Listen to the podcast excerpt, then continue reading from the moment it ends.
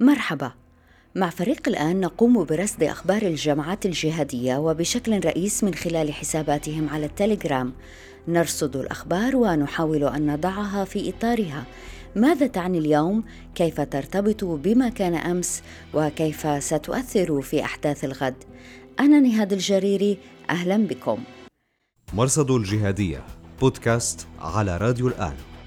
أهلا بكم إلى حلقة هذا الأسبوع من مرصد الجهادية نغطي فيها الفترة من 6 إلى 12 يونيو 2021 إلى العناوين هل استهدف الروس أبا خالد الشامي القيادي في هيئة تحرير الشام؟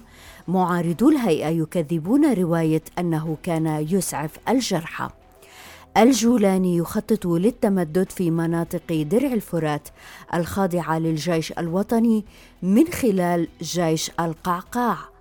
القاعدة في شبه جزيرة العرب يعيدون تدوير التسجيلات المرئية للتذكير بمن كان وضيف الأسبوع الأستاذ هاشم وحدة يار المتحدث السابق باسم الأمم المتحدة في أفغانستان مدير البرامج في معهد الشؤون الدولية المعاصرة في واشنطن يحدثنا عن طالبان والسلام المفقود في بلاده عن طالبان وتجارة الأفيون والهيروين عن طالبان والتصدعات الداخلية هل ينجح طالبان في العودة إلى حكم أفغانستان؟ وبإمكانكم الرجوع إلى نص هذه الحلقة في أخبار الآن دوت نت. مرصد الجهادية. إذا قتل أبو خالد الشامي المتحدث باسم الجناح العسكري في هيئة تحرير الشام في قصف شنته القوات الروسية وقوات النظام السوري على بلدة إبلين جنوب إدلب.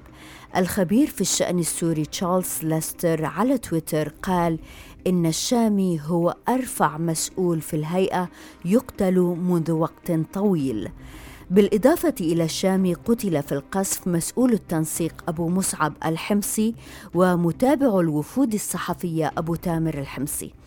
قضى في القصف أكثر من عشرة أشخاص مدنيين منهم نساء وأطفال. ماذا كان يفعل الشامي في إبلين؟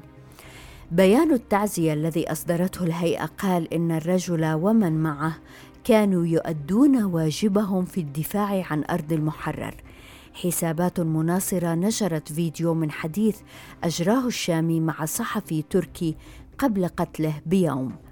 بيان التعزية الذي أصدره الجناح العسكري في الهيئة قال إن الشامي ومن معه كانوا يسعفون جرحى أصيبوا في القصف الأول وأثناء ذلك وقع القصف الثاني فقدوا. معارضو الهيئة كذبوا هذه الرواية. المحامي عصام الخطيب لفت إلى الفيديو الذي نشرته القوات الروسية للقصف وقال إن سيارة أبي خالد تم استهدافها وهي في وضعية الحركة يعني أنه لم يكن يسعف المدنيين. إجمالا ردود الفعل على قتل الشامي يختزلها حسابان مظهر الويس القيادي في الهيئة صور أن الجميع كان حزينا على قتل الشامي وأن في ذلك دليلا على متانة العلاقة بين المجاهدين وحاضنتهم الشعبية. مزمجر الثورة السورية كتب معظم أبناء المحرر في الجروبات وعلى الفيسبوك تحمد الله على مقتل أبي خالد الشامي ومعتز الناصر وأبي مصعب الإعلامي وسموهم شهداء الضرائب والاغتيالات. مرصد الجهادية. لا يعرف الكثير عن أبي خالد الشامي حتى إن اسمه الحقيقي لا يزال سرا تخشى عائلته كشفه لاعتبارات أمنية بحسب ما نقل موقع تلفزيون سوريا الذي نشر سيرة للشامي الخبير أرونزلن وصف منشور تلفزيون سوريا بأن فيه معلومات تنشر لأول مرة حسب علمه. الشامي من جسرين في غوطة دمشق كان يعمل في الخياطة. سافر إلى السعودية ثم عاد في أذار 2011 لينضم إلى الثورة في ذلك الوقت. انتقل إلى جبهة فتح الشام الهيئة الآن في 2016 وتنقل في مناصبها الأمنية فكان القائد العام للهيئة في الغوطة الشرقية قبل أن يرحل إلى الشمال مطلع 2018 مرصد الجهادية بودكاست على راديو الآن. ظهر على التليجرام حساب باسم سرية أبو جليبيب الأردني وأبو جليبيب هو إياد الطباسي صهر الزرقاوي وعديل خالد العروري أبي القسام الأردني. الطوباسي أعلن انفصاله عن الجولاني. عندما أعلن الأخير فك الارتباط بين جبهة النصرة آنذاك والقاعدة في 2016 الطوباسي كان أمير فرع النصرة في درعا. ثم كان من مؤسسي تنظيم حراس الدين في فبراير 2018 ولاحقا اختار المغادرة باتجاه الجنوب إلى درعا مرة أخرى لإحياء فرع القاعدة هناك. وفي يناير 2019 قتل هناك في ظروف غامضة. إذا الحساب باسم سرية أبي جليبيب الأردني قال إنه تشكيل مسلح يهدف إلى محاربة الجولاني زعيم هيئة تحرير الشام. ووجهوا إنذارا يمهل الجولاني 24 ساعة للإفراج عن معتقلين لدى الهيئة يتقدمهم أبو ذر المصري وأبو يحيى الجزائري. والرجلان فصلا في يونيو 2019 من حراس الدين لأنهما وآخرين طالبوا بتقديم العريدي وأبي همام الشامي قياديي الحراس إلى محكمة شرعية بسبب ما اعتبروه تواطؤا مع الجولاني. بعد يومين نشر الحساب بيانا إلى القيادة العامة في قاعدة الجهاد حول الأوضاع في الشام وفيه استعراض لهذا الخلاف الذي نشب في أوساط القاعدة في الشام بعد فك الارتباط مع هيئة تحرير الشام وتشكيل تنظيم حراس الدين. وكيف أن أبا ذر وأبا يحيى أشارا بالتصدي لصيال الجولاني واسترداد الحقوق.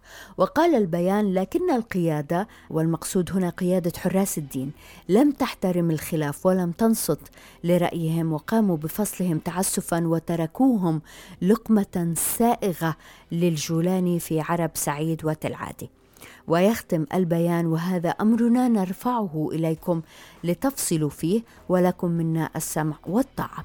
في البدء قال أنصار القاعدة إن السرية مستقلة من طلبة الشيخين المصري والجزائري وأشادوا بأنهم ينصرون المشايخ المأسورين على خلاف سامي العريدي وأبي همام الشامي الغائبين. لكن لاحقا كتب حساب رد عدوان البغاة وهو من الحسابات القاعدية الوازنة أن هذه السرية وهمية. حساب مزمجر الشام وهو من الحسابات الجهادية الشامية الوازنة. وعلى تويتر قال من الواضح أن الهدف من وراء هذه السرية هو تسويق مبررات لجولة جديدة في قتال الفصائل والجماعات الجهادية وإكمال مشروع التضييق على المهاجرين الأجانب. في موازاة ذلك شنت الحسابات القاعدية حملة متجددة على حساب ابن القاعدة الذي كان أول من نقل أنباء هذه السرية التي اختفى حسابها من تليجرام. ليست المرة الأولى التي يتنمر فيها القاعديون على هذا الحساب بالذات الذي قد يبدو جدليا فهو ينتقد قيادة حراس الدين وفي نفس الوقت هو يبصم بالطاعة للقاعدة في الخلاف على حماس مثلا. مرصد الجهادية. أعلن في مناطق درع الفرات حلب وشمالها التي يسيطر عليها الجيش الوطني المدعوم تركيا عن تشكيل ما يسمى جيش القعقاع بقيادة أبي المعتصم بالله الزبداني. حساب مجمجر الثورة السورية قال إن أبا المعتصم تابع للجولاني وإن التشكيل الجديد يعمل لصالح الهيئة. حساب مزمجر الشام على تويتر كشف عن تسجيل صوتي لقائد الجيش يعترف فيه بهذه الغاية. جيش القعقاع معاونة التميمي تابع لهيئة تحرير الشام اللي بده يسيطر على كافة مناطق الشمال السوري تحت راية واحدة وجيش واحد. وقيادة واحدة ومراكز واحدة بعون الله تعالى.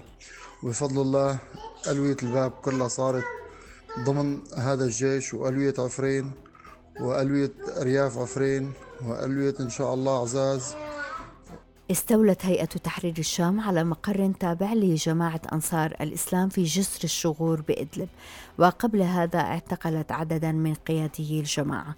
أنصار الإسلام من مؤسسي غرفة عمليات فثبتوا في يونيو الماضي والتي كانت البداية المعلنة لانقضاض النهائي من الهيئة على المستقلين والقاعدة بين قوسين حراس الدين. حساب رد عدوان البغاة نشر سلسلة تسريبات بعنوان حصري قال إنه حصل عليها من مصدر مقرب من أبي حسن ستمية أمير الجناح العسكري في الهيئة حول سبب وخطة الهيئة للعمل على إنهاء جماعة أنصار الإسلام. أهم ما جاء فيها المخابرات التركية طلبت من زيد العطار مسؤول المكتب السياسي في الهيئة إنهاء وجود جماعة أنصار الإسلام باعتبارها خارج الوصاية التركية ونتيجة ضغوط إيرانية على تركيا باعتبار أغلب عناصر جماعة أنصار الإسلام من الأكراد الإيرانيين. رغم كل محاولات الجولاني واستفزازات الأمنيين وحملة الاعتقالات والمراقبة والاستيلاء على المقرات لم تستطع الهيئة جر فصيل أنصار الإسلام لردات فعل غير متوقعة وآثرت قيادة فصيل أنصار الإسلام الصبر والمحافظة على الثغور. مرصد الجهادية بودكاست على راديو الآن. نشر فيديو قيل إنه يوثق هجوم الأوزبك التابعين للهيئة على متحف إدلب وتكسير التماثيل فيه. يأتي هذا بعد أن استنكرت حسابات معارضة للهيئة صورة أطفال في زيارة إلى المتحف وقفوا أمام تلك التماثيل. الحسابات وصفت التماثيل بالأصنام لاحقا نفى أكثر من حساب أن الأزبك هم من قاموا بالتكسير وقالوا إنهم صوروا ما حل بالمتحف لاحقا مبرهنين على أن المجاهدين تصدوا لهذه المخالفة الدينية كما قال حساب أبي عمر الفلسطيني المناصر للهيئة. أشارت حسابات أخرى إلى أن الهيئة هم من أزالوا التماثيل تحسبا لرد فعل وتحسبا من مهاجمتها. مرصد الجهادية. إذا في جنوب أفغانستان يكثف الجيش الأفغاني عملياته ضد طالبان والقاعدة. هذا الأسبوع أعلنوا قائمة مطلوبين من قيادات طالبان في المنطقة تحت عنوان لا مكان لهم بيننا. في الأثناء تواصل طالبان إعلان الاستحواذ على مزيد من الأراضي الأفغانية فيما حذروا في بيان رسمي من احتمال بقاء قوات أجنبية في أفغانستان لحماية المطارات أو السفارات. وينتظر أن تتم أمريكا سحب قواتها بحلول سبتمبر المقبل بموجب تعديل غير معلن على اتفاق الدوحة فبراير 2020 نرحب بالأستاذ هاشم وحدتيار المتحدث السابق باسم الأمم المتحدة في أفغانستان مدير البرامج في معهد الشؤون الدولية المعاصرة في واشنطن. شكرا جزيلا أستاذ وحدتيار لوجودك معنا. Good to be with you. في الآونة الأخيرة إذا كثفت طالبان هجماتها ضد القوات الحكومية وكل يوم تقريبا تعلن عن استحواذ على منطقة تلو أخرى ما الذي يجري؟ Um, it has a couple of meanings.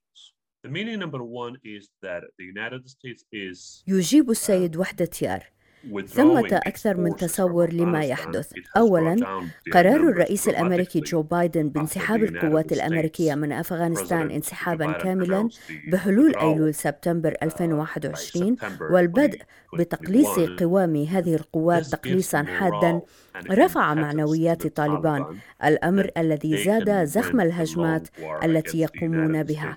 أصبح لدى طالبان اعتقاد أنهم قادرون على كسب هذه الحرب الطويلة ضد القوات الأمريكية وحلفائها والحكومة الأفغانية.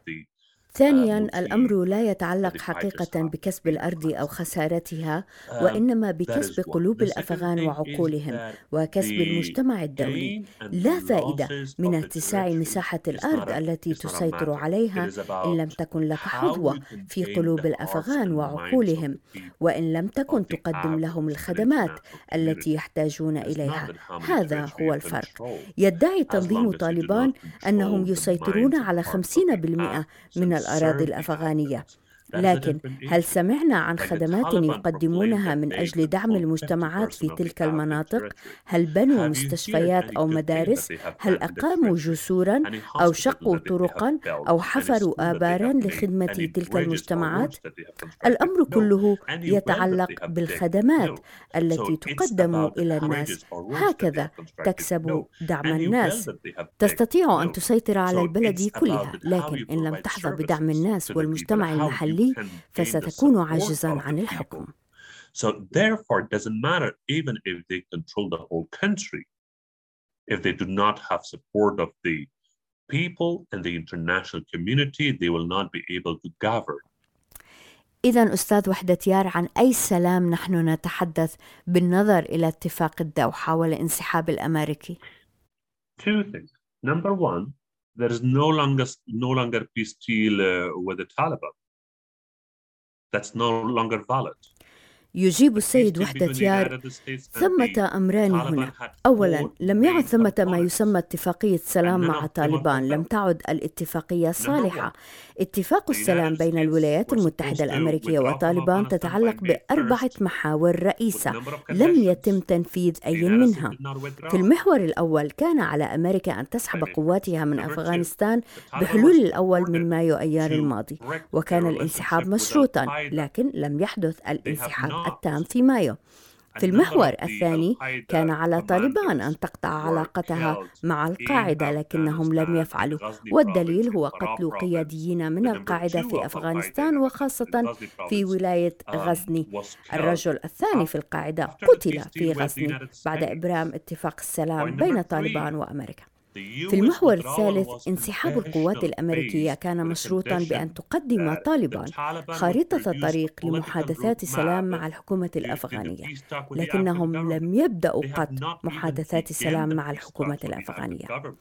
في المحور الرابع تتعهد طالبان أو الحكومة أو أي حكومة انتقالية بأن لا تشكل أي جماعة في أفغانستان تهديدا لامريكا أو حلفائها لكن مع وجود داعش في أفغانستان وغيرها من الجماعات الإرهابية التي تطلق الصواريخ وتهاجم القوات الأمريكية في خوست وكندهار فإن هذا يشكل انتهاكا لاتفاق السلام مع طالبان ما يعني أن الاتفاق أصبح باطلا.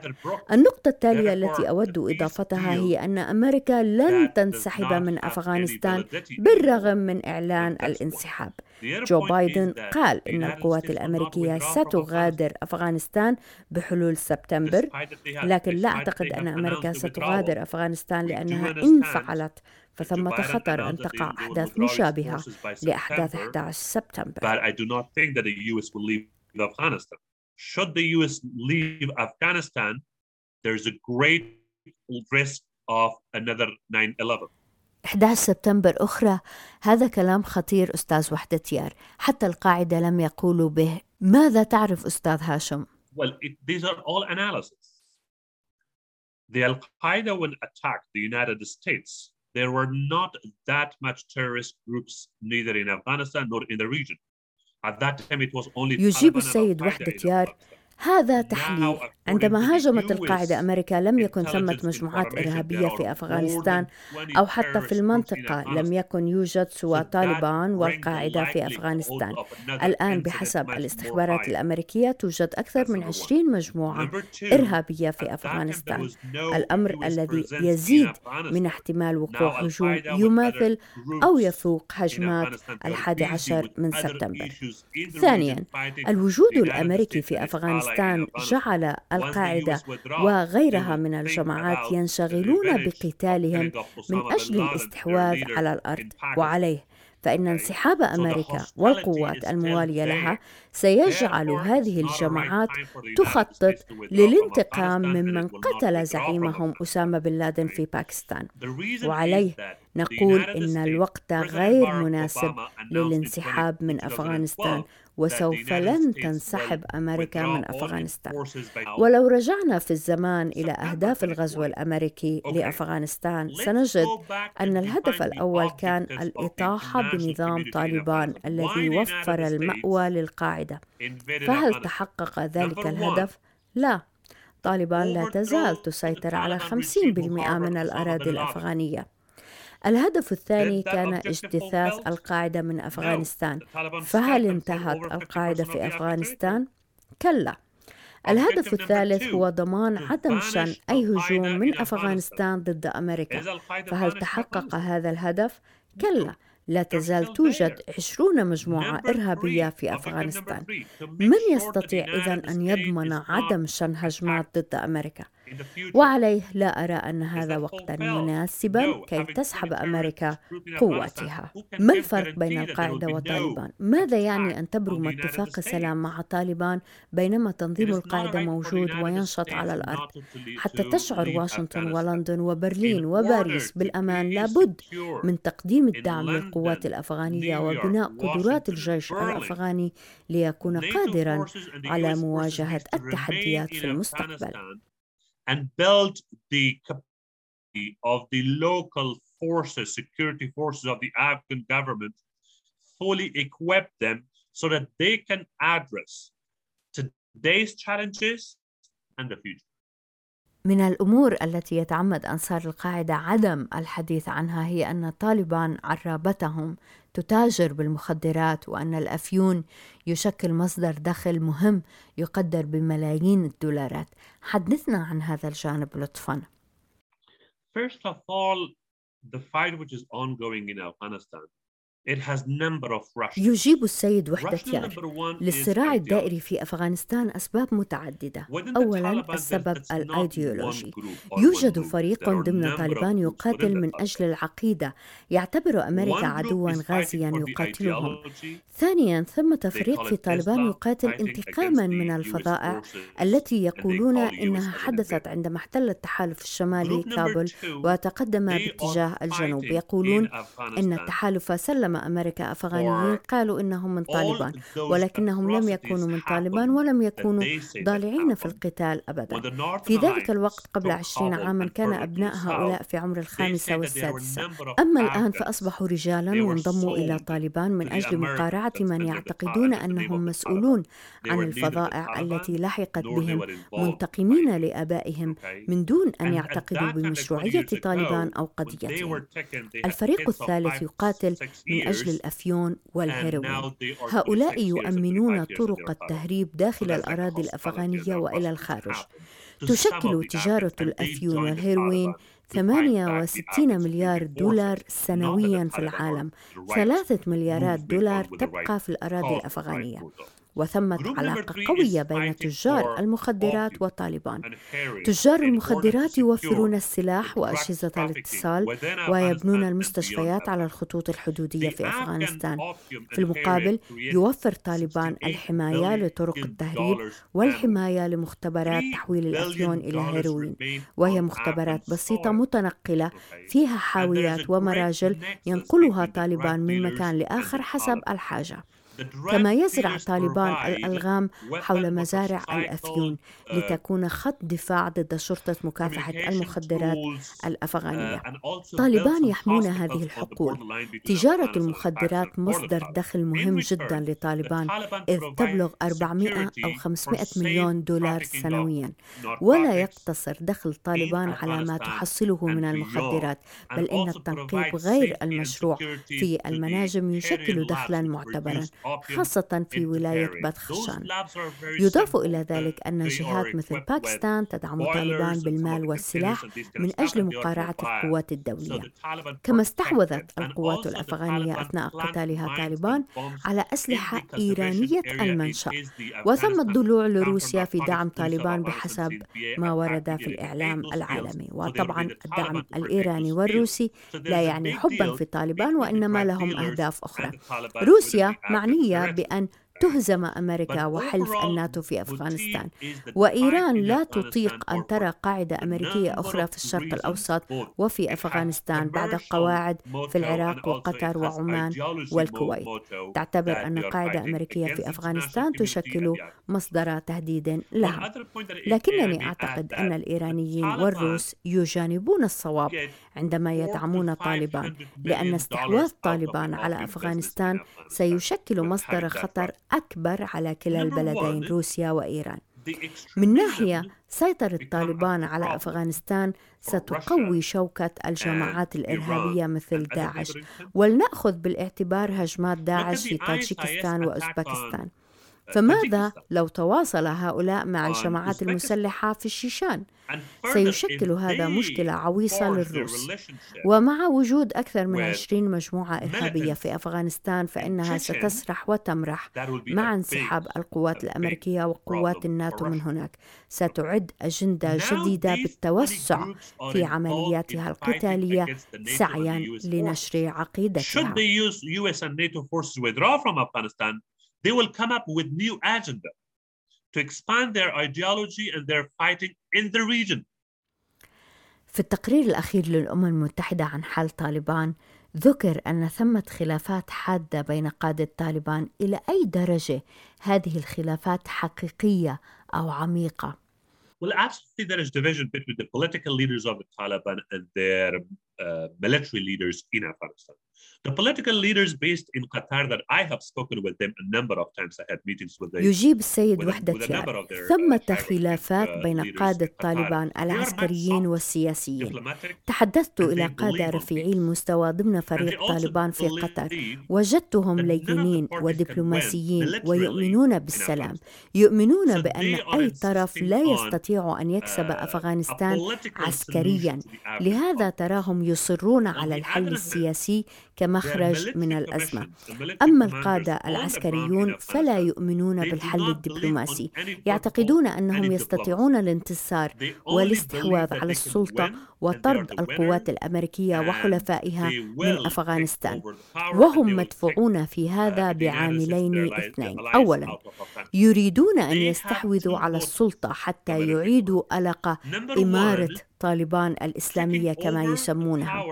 وثانيا يريدون تطبيق الشريعة على كل الأرض الأفغانية بالرغم من أن قادة طالبان في قطر يقولون إن تطبيق الشريعة كاملا غير ممكن حتى لو استحوذوا على السلطة. وأعتقد أن استحواذ طالبان العسكري على البلاد له خمسة محاذير. أولا سيفرض المجتمع الدولي حظر السفر على زعماء طالبان. فلن يتمكن قادة طالبان من أن يكونوا سفراء مثلا في دول أخرى. ولن تفتح الدول الأخرى سفارات لها في أفغانستان. ثانيا التطبيق المتشدد للشريعة لن يكون مقبولا لدى المجتمع الدولي وستشكل المنظمات الإنسانية الدولية حلفا ضدهم. ثالثا سيفرض المجتمع الدولي عقوبات اقتصادية على طالبان بسبب تطبيق الشريعة المتشدد الذي سيحرم فئات مثل المرأة من الحقوق التي تضمنها المواثيق الإنسانية الدولية. رابعا المجتمع الدولي لن يعترف بطالبان. وخامسا استحواذ طالبان على الحكم سيقوي شوكة المجموعات الإرهابية الأخرى وسيتعرض الغرب لهجمات إرهابية وعندها سيعود الغرب إلى سيرته الأولى.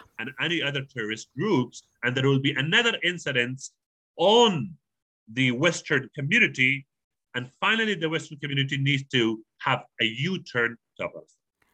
الأستاذ هاشم وحدة يار شكرا جزيلا لوجودك معنا Sure. Have a wonderful day. وشكرا جزيلا لوجودكم معنا في راديو وتلفزيون الآن أنا نهاد الجريري مع السلامة مرصد الجهادية بودكاست على راديو الآن